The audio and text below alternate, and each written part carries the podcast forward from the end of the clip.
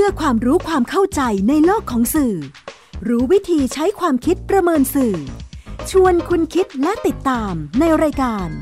ทันสื่อ กับบรรยงสุวรรณพอง สวัสดีครับคุณผู้ฟัง นี่คือทันสื่อ รายการความรู้ด้านสารสนเทศ และเรื่องราวที่เกิดขึ้น ในโลกข่าวสาร ซึ่งส่งผลกระทบต่อบุคคลหรือสังคม อันนี้มาจากเนื้อหาและสื่อนำมาเรียนรู้ร่วมกันเพื่อก้าวไปสู่สังคมคุณภาพ ออกอากาศทางไทย PBS Digital Radio ปัญญงสวนพองดำเนินรายการ จิตรินเมฆเหลืองประสานงานทันสื่อวันนี้นำเรื่องส่งต่อความรุนแรง ปล้น ร้านทองลบบุรีมาพูดคุยกับคุณผู้ฟัง ที่ห้างสรรพสินค้าในอำเภอเมืองลบบุรี เมื่อเวลาประมาณ 20นาฬิกา40 นาที ก็มีชายสวมกางเกงลายพราง เสื้อแขนยาวสีดำสวมหมวกผ้าคลุมศีรษะ เปิดแต่ดวงตา ถือปืนสั้น แล้วก็ใส่ silencer silencer เนี่ยเป็นกระบอกยาวๆ เก็บเสียงดังของปืนเมื่อยิง คือเสียงดังเนี่ยจะเกิดขึ้นเมื่อลูกกระสุนนี่นะครับ ผ่าน ปากกระบอกปืนไปแล้วแล้วก็ไปปะทะกับอากาศ อย่างรุนแรงก็จะเกิดเสียงดังขึ้น ตัวไซเลนเซอร์ก็จะเป็นตัวที่เก็บเสียงดังอันนี้ไว้ได้ ชาย ผู้นี้ก็เดินผ่านประตูห้างไปที่ร้านทองในห้าง จากนั้นก็กราดยิงคนที่อยู่ในร้านก่อน ก็มีสามีภรรยาคู่หนึ่งที่กำลังดูทองในร้านก็โดนยิง แต่ก็ก็มีคนวิ่งหนีออกไปได้ทันก็มี แล้วก็ใช้ไม้ฟาดตู้กระจกวางถาดทองให้แตก ขึ้นไปยืนอยู่บนตู้ บนตู้กระจกที่ยาวๆ มีนอกจากกระกระจกแผงข้างหลังแล้วนี่นะครับ ก็บนตู้กระจกยาวๆขึ้นไปยืนเนี่ยก็มีพนักงงานขายทอง สตรีเนี่ยที่อยู่หลังหลังตู้ที่วางที่พื้น แล้วข้างหลังก็จะมีตู้ที่ติดที่ฝา แล้วก็นั่งยองลงเพราะหนีไม่รู้จะหนีไปไหนหนีไม่ได้ อันนี้เองแหละครับที่ชายคนร้ายนี่นะครับก็จ่อปืนแล้วก็ยิง พนักงานขายทองสตรีผู้นี้ โดยที่เขาเนี่ยไม่มีท่าทีขัดขืน จนกระทั่งแน่นิ่ง สุดแล้วก็นิ่งอยู่กับหลังตู้ไป ส่วนเด็กชาย วัยสองขวบที่พนักงงานร้านสุกี้ในห้าง พาออกไปเดินเล่น รอเพื่อนๆ ปิดร้าน ขณะเดินผ่านหน้าร้านทอง ก็ถูกกระสุนที่ชายลายพรางยิงกราดเนี่ยตรงหน้าผาก ล้มลงตรงกองเลือด ผู้ใช้ Facebook รายหนึ่งซึ่งอยู่ในห้างขณะเกิดเหตุก็ได้นำเข้าข้อความบอกเล่า นาทีชีวิตของตนว่า หลังพาลูกสาวไปซื้อของขวัญ เพื่อจับฉลากวันเด็กที่โรงเรียน แล้วก่อนกลับก็พาลูกแวะกินสุกี้ ระหว่างกินไปได้สักพัก ก็มีผู้หญิงอุ้มเด็ก เลือดท่วมร่าง โดนยิงเข้ากลางหน้าผาก เข้ามาในร้าน ร้องเสียงหลงอย่างน่าสลดและ มีเสียงคนตะโกนว่ามีโจรปล้นร้านทอง หมอบหมอบ สติทุกคนหลุดแล้ว หมอบคลานกันอุลมาน เสียงเงียบไปสักพัก ปรากฏว่าใกล้ด้านทางเดินร้านทองมีลูกค้าที่กินสุกี้ข้างๆกัน แต่เขาและภรรยาจ่ายเงินออกไปก่อน จึง โดนยิงนอนหงายคู่กัน มีแต่เสียงร้องวิ่งกันวุ่นเพราะโจรยิงทุกคนที่เดินผ่าน พนักงงานร้านทองก็โดน ยามเฝ้าประตูก็โดน ไม่รู้ผีหาซาตานตัวไหนเข้าสิง มันยิงทุกคนที่เดินผ่าน น้องพนักงงานร้านทองก็โดน ยามเฝ้าประตูก็โดน อันตรายมากครับ สังคมแย่ฆ่าแกงกันอย่างกับผักปลา ไหนมาไหนคือไหนมาไหนของเขาไปไหนมาไหนระวังกันด้วยครับ น่ากลัวมากจริงๆ ส่วนคนร้ายได้ทองรูปพรรณมูลค่ากว่า 5 0 0แสนบาท เดินออกไปทางเดียวกันกับที่เข้ามา ขณะที่มีเจ้าหน้าที่รักษาความปลอดภัย ยืนอยู่ตรงประตูเลื่อนทางออกทางเข้า เมื่อเห็นคนร้ายถือปืนเดินมาจึงวิ่งหนีไปทางร้านไก่ทอด แต่หนีไม่พ้น ก็ถูกยิง ก็เป็นอีกคนหนึ่งนะครับที่ที่เสียชีวิต ในขณะที่คนร้ายเนี่ยใช้ตัวกระแทกประตูเลื่อนอัตโนมัติให้เปิด เดินไปขี่รถจักรยานยนต์ยามาฮ่าฟีโนสีขาวแดงหลบหนีไป สรุปการปล้นครั้งนี้มีผู้เสียชีวิต 3 ราย คือพนักงานรักษาความปลอดภัย พนักงานร้านทอง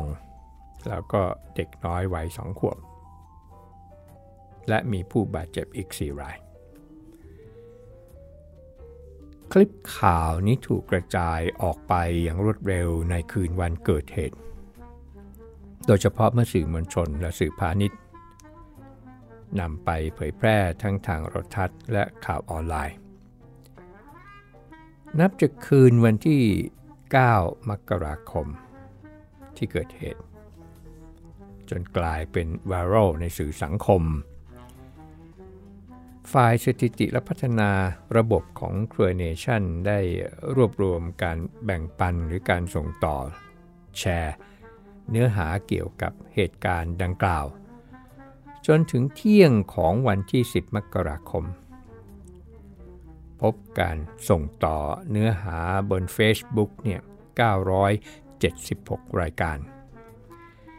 มียอดส่งต่อกว่า1ล้าน4แสน13,000 ครั้ง หนึ่งคืนนะครับตอนคืนเหตุเกิดนี่ประมาณสัก 20นาฬิกา40 นาทีแถวๆนั้นนี่นะครับ แล้วก็เขาเก็บสถิติจนกระทั่งถึงเที่ยงวันรุ่งขึ้น ส่งต่อเนี่ยหนึ่งล้านสี่แสนกว่านะครับกว่า1ล้าน4แสน1 3 0 0 0ครั้ง ส่วนการติดแฮชแท็กใน Twitter แฮชแท็กคือกราดยิงปล้นร้านทอง จนถึงช่วงเที่ยงของวันที่ 10 มกราคม มีการรีทวิตไปแล้วกว่า 6 แสนครั้ง แต่การเผยแพร่คลิปดังกล่าวกลับถูกวิพากษ์วิจารณ์ถึงความไม่เหมาะสม เพราะเห็นว่าเป็นการเผยแพร่ความรุนแรง ไม่เคารพผู้เสียชีวิต และยังเป็นการซ้ำเติมความโศกเศร้าของผู้เสียชีวิต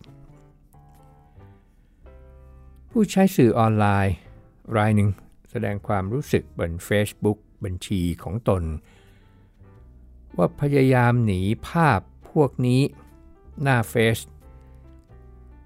แต่เจอเยอะจนหดหูมาก เข้าใจว่าสังคมต้องการให้เห็นถึงเหตุการณ์ความสะเทือนใจนี้ แต่ลองนึกถึงญาติของผู้เสียชีวิตดูว่า เขาต้องมาเห็นภาพคนที่ตัวเองรัก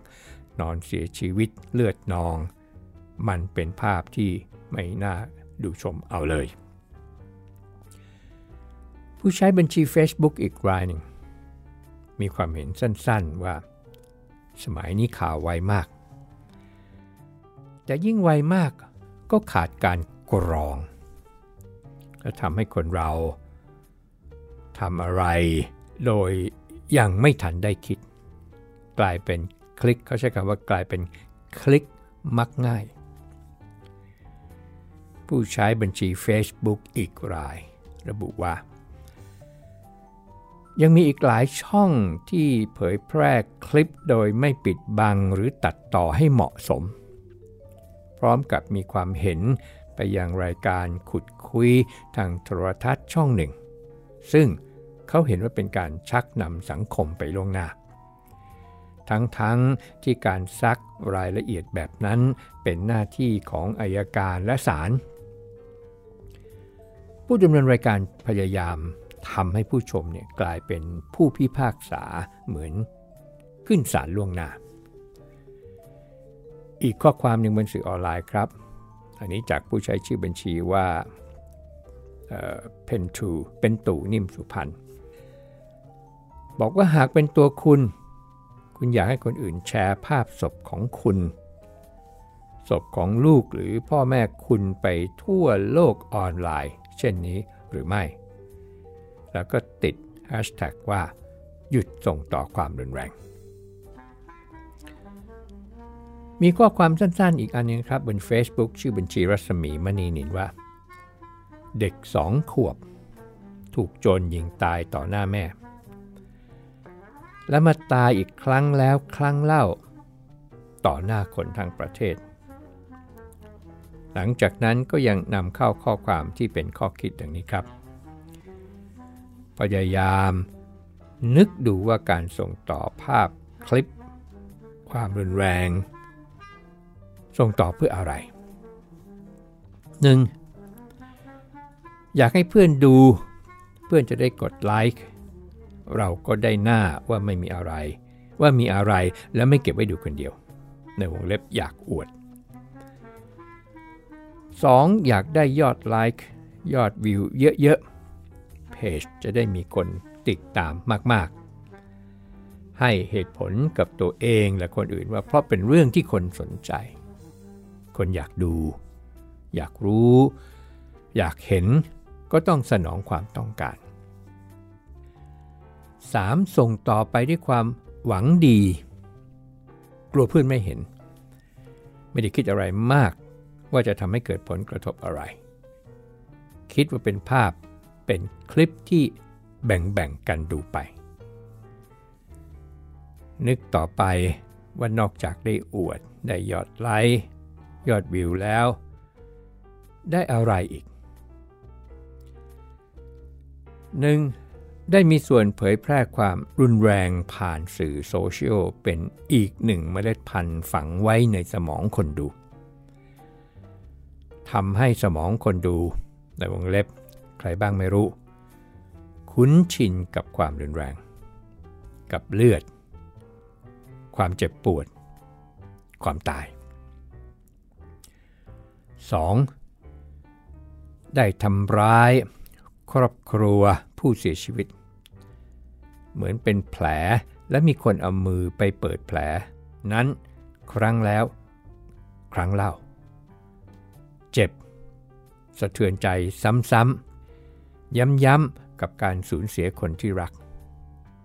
พอจะลืมก็มีมาให้เห็นอีก หลอกหลอนไม่รู้จบ คนทั่วไปส่งพอเข้าใจได้ แต่ถ้าสื่อเป็นคนส่งต่อ เผยแพร่เสียเอง ก็น่าเศร้าใจ เพราะชีวิตจริงไม่ใช่ฉาก ดราม่าละคร ไม่จำเป็นต้องดูย้อนไปย้อนมา ทุกยอดวิวคือความเจ็บปวดของผู้สูญเสีย และคือการหวานเพาะเมล็ดพันธุ์ความรุนแรงลงในจิตใจผู้คน แล้วก็แฮชแท็กว่า หยุดส่งต่อเผยแพร่ความรุนแรง เช่นเดียวกันกับผู้ช่วยศาสตราจารย์ ดร.สกุลศรีศรีสารคาม หัวหน้าสาขาวิชาวารสารศาสตร์ convergence คณะนิเทศศาสตร์ สถาบันการจัดการปัญญาภิวัฒน์ก็นำเข้าข้อความบนสื่อออนไลน์ ในบัญชี Facebook ของอาจารย์ว่าสำนักข่าว Hashtag ไม่ควรนำเสนอภาพเด็กที่เสียชีวิตจากเหตุการณ์ต้นร้านทอง หรือไม่ ส่วนตัวคิดว่าเป็นสิทธิ์ที่ควรได้รับการปกป้อง เราไม่จำเป็นต้องเห็นหน้าเด็ก แม้เราจะสงสารเขามากแค่ไหน การนำเสนอบนออนไลน์ ภาพนั้นข่าวนั้นจะอยู่ไปถาวร ผ่านไปกี่ปี พ่พ่อแม่ครอบครัวก็ยังถูกทำให้เจ็บปวดจากเรื่องนี้ได้ซ้ำๆ พูดในมุมคนเป็นแม่นะ เสียใจมากพอแล้ว เราไม่อยากเห็นภาพลูกในข่าวหรอก เราเลือกไม่นำเสนอภาพได้ใช่ไหม คุณคิดว่าอย่างไร อยากให้ร่วมแสดงความเห็นกัน อาอาจารย์สกุลศรีก็ทิ้งไว้อย่างนี้ แต่ผู้ช่วยศาสตราจารย์ ดรวรัตครุจิต รองคณะบดีคณะนิเทศศาสตร์และนวัตกรรม สถาบันบัณฑิตพัฒนบริหารศาสตร์นำเข้าข้อความในบัญชีส่วนตัวของอาจารย์ เรื่องแล้วก็แฮชแท็กไม่ส่งต่อความรุนแรง โดยเสนอแนะให้สื่อ เพจต่างๆ และผู้ใช้ทั่วไป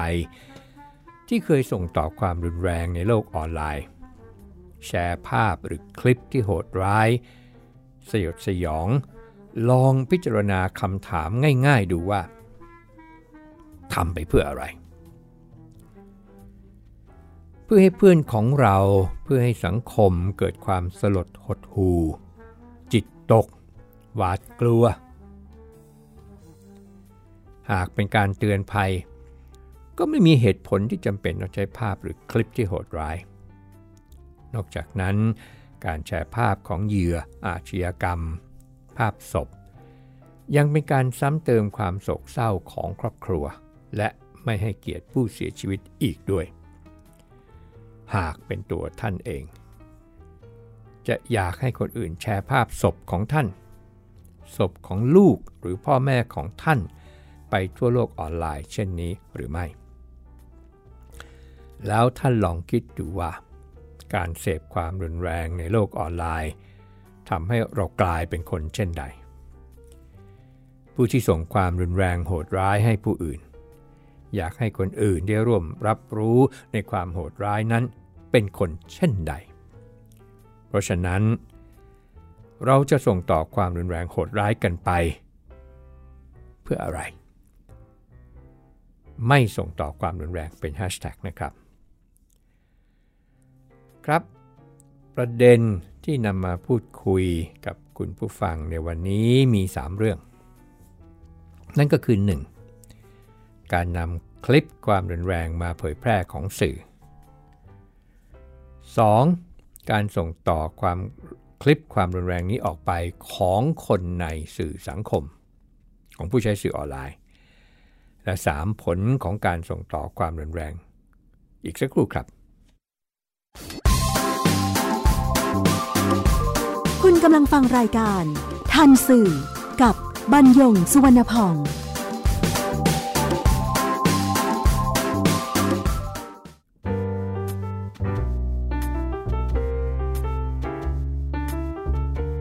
เริ่มจากที่มาของคลิปที่สื่อนำมาเสนอผ่านข่าวออนไลน์และข่าวโทรทัศน์ กรณีนี้มาจาก 2 ช่องทางครับ นั่นก็คือ 1. กล้องวงจรปิดของห้างสรรพสินค้า และก็ของร้านทอง ที่ต้องมอบให้เจ้าหน้าที่ตำรวจไปตรวจสอบ แล้วเจ้าหน้าที่ตำรวจก็สำเนาให้ผู้สื่อข่าวของสื่อแต่ละสำนักไปใช้ในงานข่าว และ 2. มาจากผู้ใช้สื่อออนไลน์ซึ่งอยู่ในเหตุการณ์ ถ่ายไว้ด้วยมือถือ โดยเฉพาะภาพแม่นั่งกอดศพลูก ร่ำไห้ เสียงดัง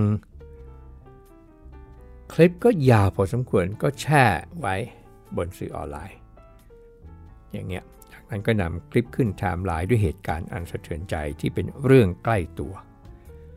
บวกกับความรุนแรง จึงมีการส่งต่อออกไปอย่างรวดเร็ว รวมทั้งสื่อที่ก็ดึงคลิปนี้มาใช้ในการรายงานข่าวด้วยคำถามในในเรื่องที่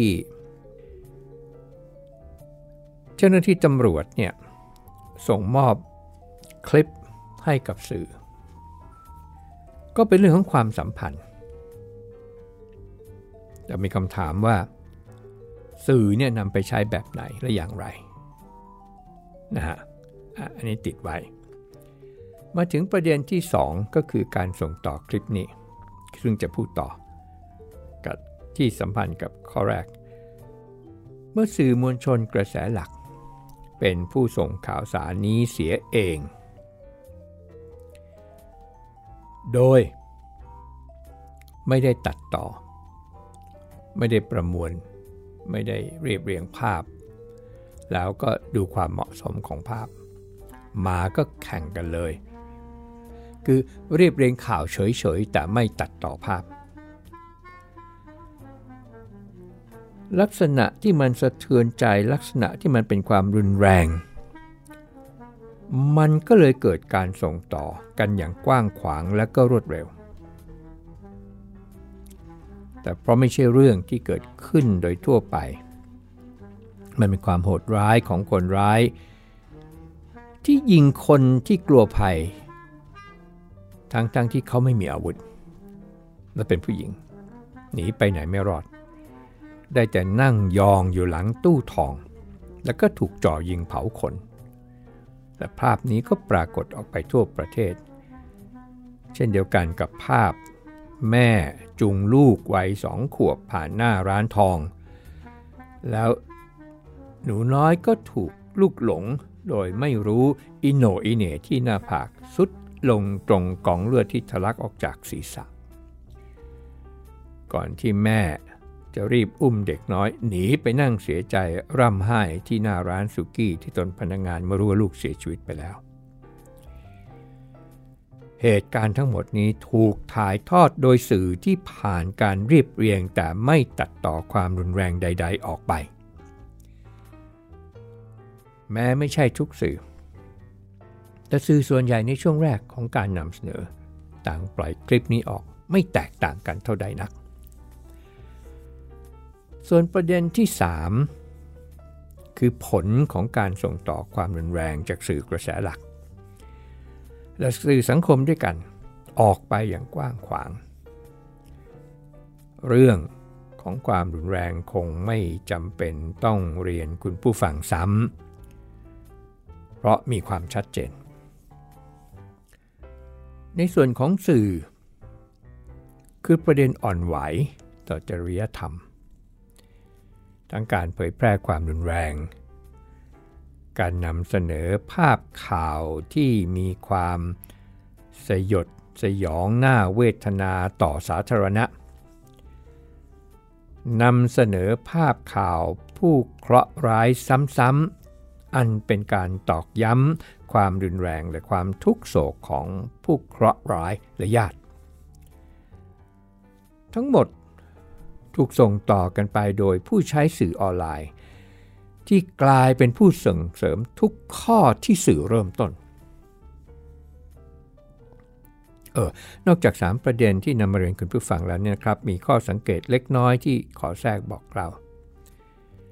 นั่นคือการแต่งกายของคนร้าย รัดกลุ่มธรรมะทแมง ป้องกัน การรู้จัก การใช้เซเลนเซอร์ หรือกระบอกเก็บเสียงที่หมุนต่อเข้าไปตรงปลายกระบอกปืน ซึ่งมีใช้ในหน่วยงานของรัฐ กริยาท่าทางที่เดินเข้าประตู แล้วเดินกลับออกไป ไม่มีท่าทางตื่นกลัว สุดท้ายก็คือความโหดเยี่ยมเกินกว่าคนร้ายทั่วไป อันนี้ตั้งเป็นข้อสังเกตไว้นะครับ กลับก็มาที่ เรื่องทันสื่อของเราทำอย่างไรจึงจะไม่เกิดส่งต่อเรื่องเหล่านี้ ขอสรุปมาจากความเห็นของนักวิชาชีพ และนักวิชาการที่จะเรียนคุณผู้ฟังไปในเบื้องต้นดังนี้ครับ 1. การส่งต่อจะด้วยเหตุผลใดก็ตาม ไม่ว่าอยากให้เพื่อนเห็น หรืออยากเตือนสังคม หรืออยากได้ยอดไลค์ยอดวิว แต่นั่นคือการที่เรามีส่วนในการเผยแพร่ความรุนแรง ที่เป็นการบ่มเพาะความรุนแรงเดียวกันนี้ไปยังสังคม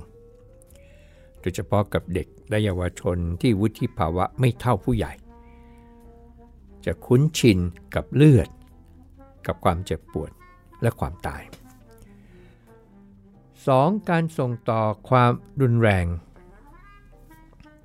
คือการทำร้ายครอบครัวของผู้สูญเสีย เหมือนแผลเป็นที่ถูกเปิดซ้ำแล้วซ้ำอีก หรือทำให้แผลนั้นใหญ่ขึ้นจนเกินเยียวยาได้ 3. ถ้าวันหนึ่ง เราคือผู้สูญเสีย แล้วมีผู้ซ้ำเติมเราด้วยการส่งต่อ เรารู้สึกอย่างไร ฉันใด ผู้ที่เขาสูญเสีย ก็ฉันนั้น ครับหลังเหตุการณ์ปล้นไม่กี่วัน ก็มีผู้แต่งตัวเรียนแบบคนร้ายสะพายเป้กลุ่มหัวโม่งนำเข้าภาพถ่ายของตนเองบนสื่อออนไลน์ในวันเด็ก 11 มกราคม 2563 ก็คงจะคิดแต่เพียงยอดไลค์ยอดวิว คือไม่ได้คิดไปไกลกว่านั้น ก็สมปรารถนา มีคนเข้ามาจริงครับ แต่เข้ามาตำหนิเป็นส่วนใหญ่ ก็นับเป็นความคึกขนองที่ก็ไม่ทันสื่ออีกเช่นกัน หยุดความรุนแรงด้วยการหยุดส่งต่อครับ พบกันใหม่ในทันสื่อไทย PBS Digital Radio บรรยงสวนพอง